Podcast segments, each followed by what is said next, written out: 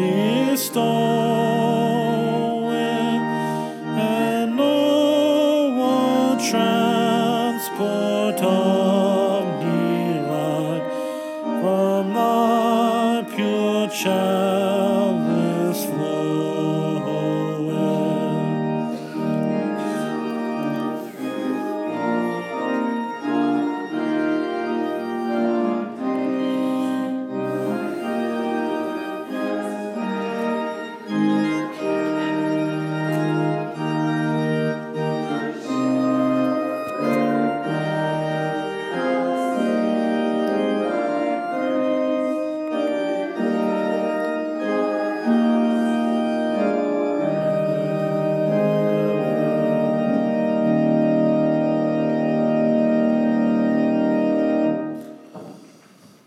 Text for the sermon this day is taken from John 10, which was read to you earlier. Grace, peace, and mercy to you from our God and Father, our Lord and Savior, Jesus Christ. Amen. Just a little joke. Did you know that Jesus prefer, preferred Hondas? Because it says right here, of my own accord. Sorry. Really cheesy joke. But, anyways, whenever I see that, I think of that joke. But, anyways, today is Good Shepherd Sunday, which means, and so we have this passage of the Good Shepherd. But if you read this passage and you really think about it, in the eyes and the mind of the world, the Good Shepherd is also a little bit of a lunatic shepherd. He seems a little crazy. Because when we think of the sheep that Jesus, that the Good Shepherd is protecting, we tend to get the image that the sheep, and this is partly because of our of the paintings and the drawings we see, we often imagine that the sheep are cute and fluffy and um, absolutely adorable. But in reality, that the sheep that this good shepherd is pro- protecting is mangy, it's maggoted, it bites, it kicks, it doesn't do what it's supposed to do, it tries to wander in every direction it can find. These, they're the, the sheep where the, where the fur is just hanging off of its flesh. Nothing is pretty about it. Then you have the fact that this good shepherd, when he raises these sheep, it's not like most who raise livestock. Most people who rose, raise livestock, even in that time, had the intention that it was going to be sold or it was going to be used for the purpose of, at the minimum, it might be used for the purpose of Passover. But this shepherd plans to raise these sheep all the way to their old age as long as they can possibly it's possible. In fact, he hopes that they will never ever die. That they will just keep going and going. And should one of these sheep decide to break free from the fold and decide to wander off, this shepherd's going to leave all the other sheep behind and go and track down that one that wandered and bring it back.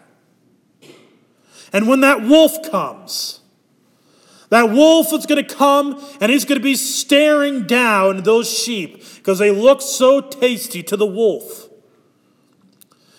Many of you, if any of, for those of you who own livestock, if you had a coyote or a wolf or whatever approach, if you saw it coming, you would not, you'd probably come out with a shotgun or whatever to try to chase it off. While the good shepherd, he doesn't bring the staff or anything, he just lays it down and he lays himself down with the intent that the wolf would chew him up and eat on him. So he'd be so full from feeding on the shepherd that he would, have, he would be too full to eat the sheep. Realize how nuts that is? To do that for sheep that are undesirable, that nobody really wants?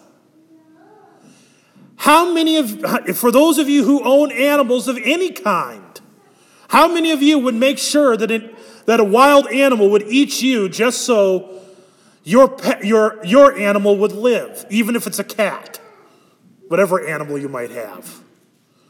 Some are saying definitely not a cat, but that is what the Good Shepherd does. It's crazy.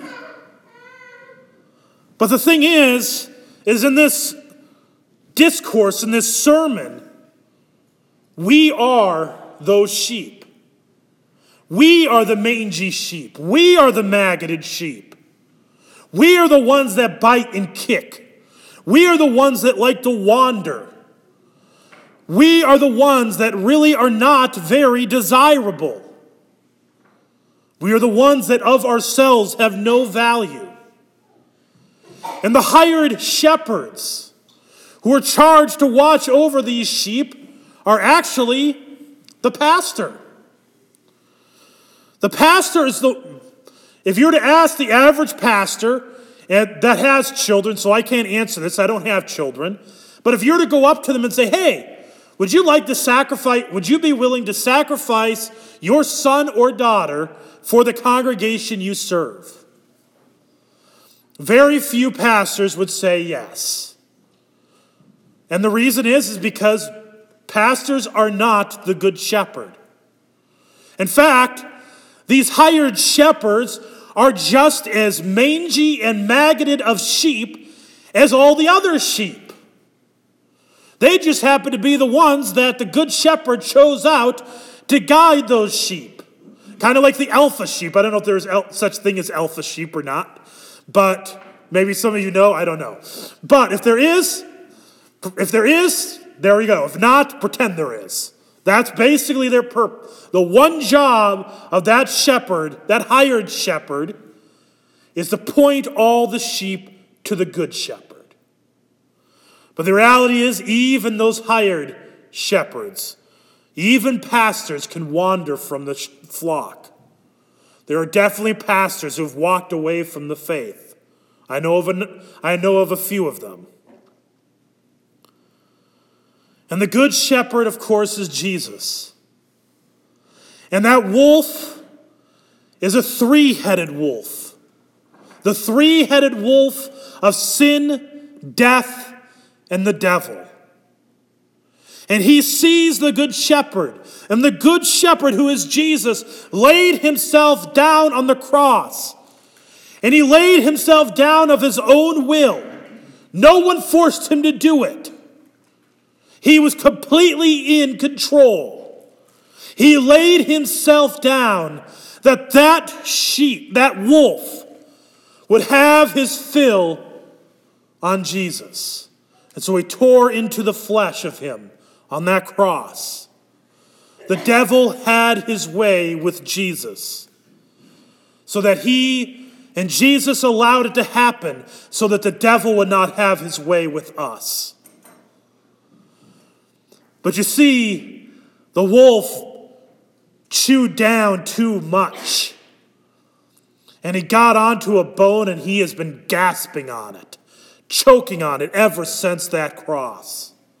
As it says in, in Genesis, the head of the serpent was crushed.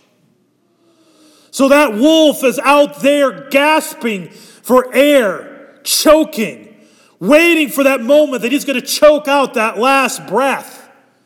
And that good shepherd, he, ra- he rose up, stronger than he was before he laid himself down, mighty and glorious. But that wolf is not going to give up. He knows he can't devour the good shepherd, so he is walking around just slowly pacing back and forth around the flock. And he's whispering, saying words that he could, whatever words he could think of to lead you out of the flock. And the flock is the body of believers, the holy Christian church, which we confess of in the creed. And so he walks out there. Sometimes he disguises himself as another sheep. Sometimes he tries to convince us that he is the good shepherd. And he's going to find whatever way he can to get us to come out of the flock. so that way he can devour us and feast on us. The devil still works tirelessly to devour the people, to devour God's children. And if you think that the minute you become a Christian, he goes easier on you, or when you get confirmed, it becomes easier, that's not true. In fact, the devil doesn't work that hard on non believers because he's already a part of his buffet. He wants you a part of that banquet, of that meal. And so he works far harder on Christians than he does on non Christians because he wants nothing more than the taste of your flesh. And so he is walking on and on, trying to find the right words to lure us in. And some people think that they can fight off this wolf all on their own. They don't need any help. They could go out on their own and they could handle the wolf. Now, if you were to put a wolf and a sheep in a closed, in a locked room, who's going to win? And it's not Wile E. Coyote. He'll probably, he'll probably mess up with those Acme um, supplies. The sheep is going to lose every time. We do not stand a chance against the devil. He's older, he's smarter, he's more powerful than we are. The only way to stand against the devil is to hear the voice of the Good Shepherd, to hear it as much as you can. Hear it in Bible studies. Hear it for kids in Wyandotte, in Sunday schools, in confirmation, for teenagers in youth group. When you graduate, and you never ever out tire it. You keep going to Bible classes. Keep seeking out opportunities to hear God's word as much as you can. Because think about it. There are 10,080 minutes in a week. And I'd venture if, we go, if you go to church only, that is 80 minutes a week on maximum, and that's probably on a communion Sunday. So 80 minutes on a communion Sunday that you spend in church. How does that compare to the other 10,000 that the devil is walking around whispering? The reason we spend time in God's Word the reason we spend time in the sacraments is so that when the devil whispers, we will right away know it is not his voice because we are so familiar with the voice of the Good Shepherd that the devil can't fool us. God's Word strengthens you against the attacks of the devil because he is never ending in his, his desire to destroy you. Therefore, we are in His Word. We read it. We hear it. We study it. We dig into it. We have prayer. We have devotions at home. We come to Bible class opportunities where we could find them. We stand in God's Word. And what's more is we tell it to others that they too may know the voice of the Good Shepherd, and that the devil may not feast on them. May we be in that word. May we continually be in that word until that wolf chokes out his last breath. And when that day does come, you won't be mangy. You won't be maggoted. You will be cute and fluffy. You will be a sheep. You will be holy, without spot or blemish. That is the promise of the Good Shepherd. That's why we stay with him.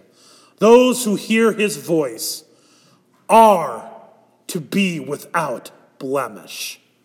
Till that day comes, to him be all glory. In Jesus' name. Amen. The grace, peace, and mercy of our Lord and Savior Jesus Christ keep you in the one true faith and a life everlasting. Amen. Please stand.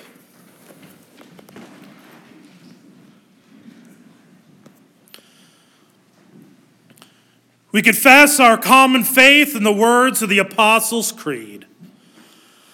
I believe in God the Father Almighty, maker of heaven and earth, and in Jesus Christ, his only Son, our Lord, who was conceived by the Holy Spirit, born of the Virgin Mary, suffered under Pontius Pilate, was crucified, died, and was buried. He descended into hell. The third day he rose again from the dead. He ascended into heaven and sits at the right hand of God the Father Almighty. From thence he will come to judge the living and the dead. I believe in the Holy Spirit, the holy Christian church, the communion of saints, the forgiveness of sins, the resurrection of the body, the life everlasting. Amen. You may be seated as we continue with the gathering of our offering.